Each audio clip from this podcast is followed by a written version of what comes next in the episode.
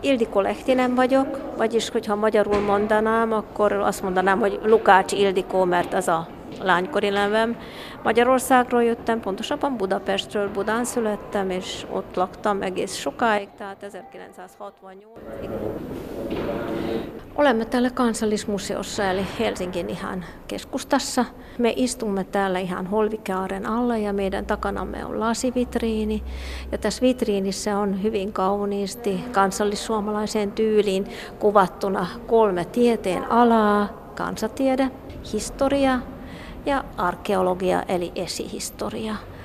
Ja se liittyy tietysti kansallismuseon historiaan, mutta samalla minunkin elämään menoon, koska mä olen tehnyt elämäntyöni täällä kansallismuseossa. Olen ollut ensin kansatieteellisellä osastolla vielä muinaistieteellisen toimikunnan aikana, eli 1970-luvulla. Sen jälkeen kansallismuseosta tuli osa museovirastoa, ja mä siirryin tutkimusosastoon ja hoidin sitten suomalaisugrilaisia kokoelmia. Mutta samalla mä olen kyllä tutkinut suomalaisia kansanpukuja ja ylipäätänsä suomalaista kansatiedettä ja olen kyllä opastanut kovin mielellään. Mä oon vetänyt opastuksia sekä suomeksi että unkariksi, ranskaksi ja sitten venäjäksi aika paljon ja, ja mä kyllä olen aina rakastanut sitä, että on yhteyttä myöskin ihmisiin, vaikka mä oon tietysti ollut myöskin tutkija.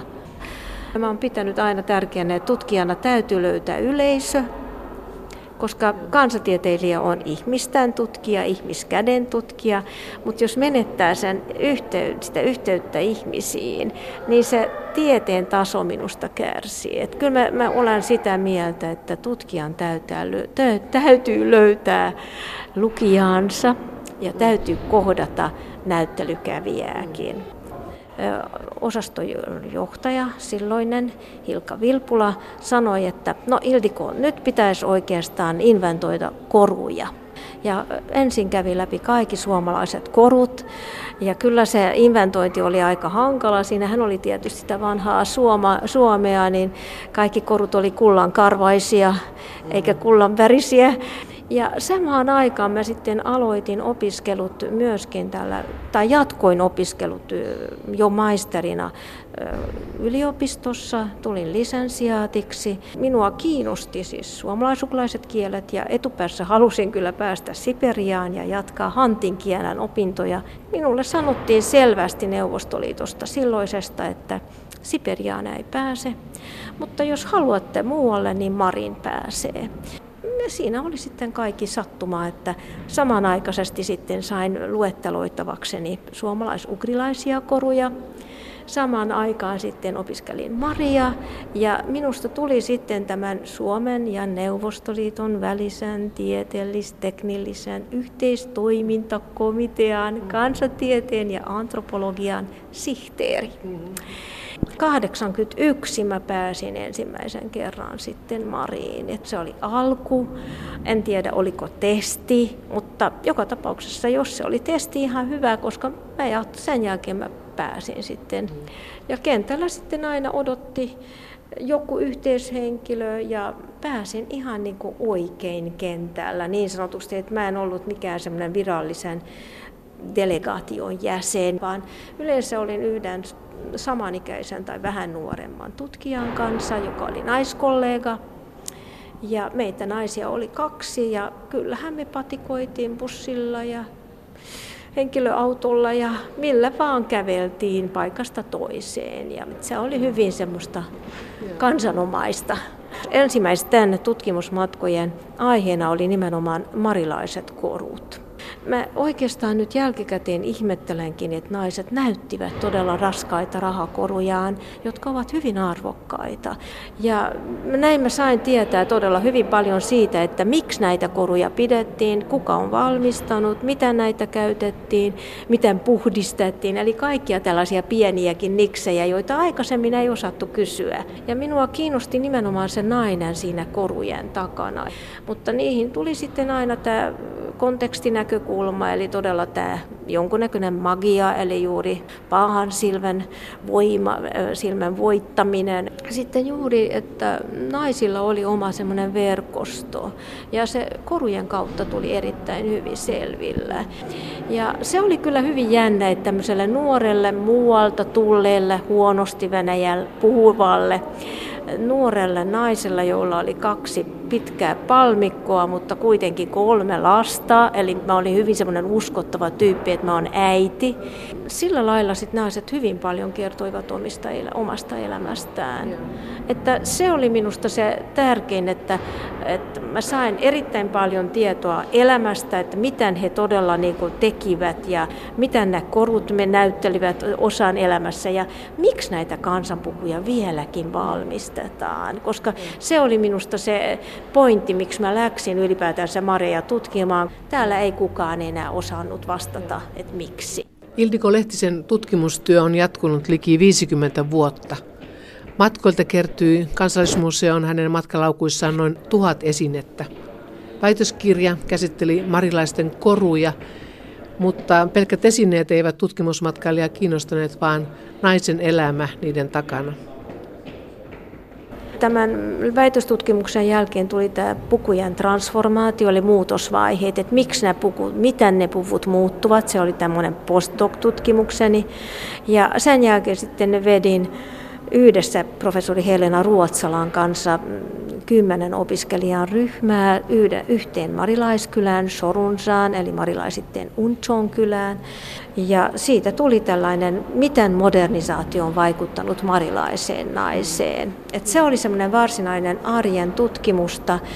Identiteettihän muuttuu koko ajan ja Mareillakin on monta identiteettiä ja yksi niistä on tämä kansallinen identiteetti ja sen näkyväksi tekeminen se onnistuu pukkujen avulla. Ja kyllä siellä käytetään niin, on semmoista niin sanottu Joskarolan puku, eli semmoinen yleinen kansallispuvun tyylinen puku. Siinä ajatuksena oli, että se oikea marilainen kansanpuku on niin työläs valmistaa, että neuvostovallan aikana naisella ei ole enää niin paljon työtä, siirrytään helpompaan.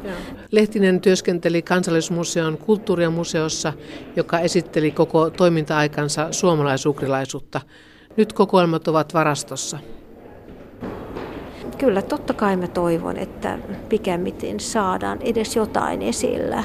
Suomi on ollut kyllä suomalaisukulaisen, sanotaan kansatieteellisen tutkimuksen keskus juuri siitä syystä, kun meillä oli nämä kokoelmat. Mä olen yrittänyt saada niin kuin museoita heräämään Marinmaalla tai Baskortostanissa, Udmurtiassa, Kominmaassa, että museot on kaikille ja nimenomaan museoiden kieli on tärkeää, koska museo on edustaa tällaista virallista muisti, muistiorganisaatiota, niin jos ihmiset huomaa, että siellä on kyltit ja tekstit mariksi, komiksi, eli omalla äidinkielellä, niin se kunnioitus kasvaa. Eli tämä oli minulle tämmöinen fiksa idea, mitä mä halusin ehdottomasti toteuttaa. Meillähän on Suomessa ollut silloin 80-luvulla hyvin voimakkaasti esillä sukukansat. Ja se sukun kanssa ei ollut pelkästään meidän sydämen asia, vaan se oli myöskin opetusministeriön sydämen asia. Meillähän oli sukukansa-ohjelma ja perustettiin Emma Kastreenin seura. Ja Kastreenin seurassa mä olin sitten puheenjohtajana hyvin pitkään ajan ja pidin tärkeänä juuri sitä ruohonjuuren tason työtä. Sitä, että suomalaisukulaiset kansat, heillä on oikeutta omaan kulttuurinsa, niin minusta se on ollut ihan osa tätä samaa kansatieteilijän työtä. Että tavallaan se oli niin kuin kansatiedettä, mutta tällaisella yhteiskunnallisella tasolla. No nyt minut valittiin Kalevalaisten naisten liiton puheenjohtajaksi pari vuotta sitten ja viime vuonna minulla oli semmoinen esitelmäsarja, jota mä varmaan en pysty enää uudestaan toteuttamaankaan, että mä, meillä oli teemana samaa sukua, eli suomalaisukulaiset kansat olivat aika lailla esillä. Ja sitten mä oon käynyt eri yhdistyksissä eri puolella Suomea pitämässä esitelmää sukukansoista. Kun mä laskin yhteen, niin ainakin 40 paikassa ja sai niin taas levittää ihan uusille kuulijoille tietoa. Ja oli ihana kohdata yleisöä, joka muisti minua vielä. Kyllä se oli minusta se viime vuosi eri, erinomaisen ihanaa. Sitten lapsenlapsi soittaa. Keskustelu käydään unkariksi. Tästä Ildiko Lehtinen myöntää olevansa ylpeä. Hän on onnistunut Suomessa opettamaan kielensä myös seuraaville sukupolville. Vielä summaus suomalaisuudesta. Tutkijan mukaan se on ainaista muutosta nimenomaan kansallismuseon kyllä tehtävä on kertoa, mitä Suomen maasta löytyy, koska eihän muualla kyllä siitä kerrotaan.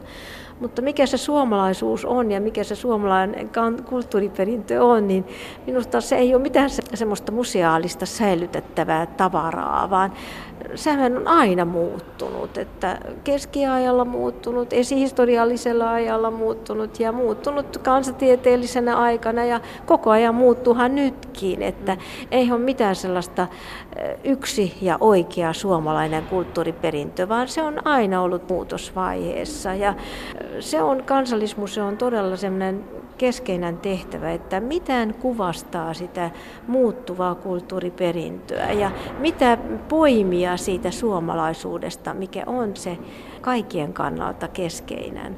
Onko se todella se, että suomalaiset, Suomessa on tämä tasa-arvo? Se on ehkä todella sellainen kysymys, joka kaikkia suomalaisia puhuttelee. Ja ehkä se läheisyys luontoon.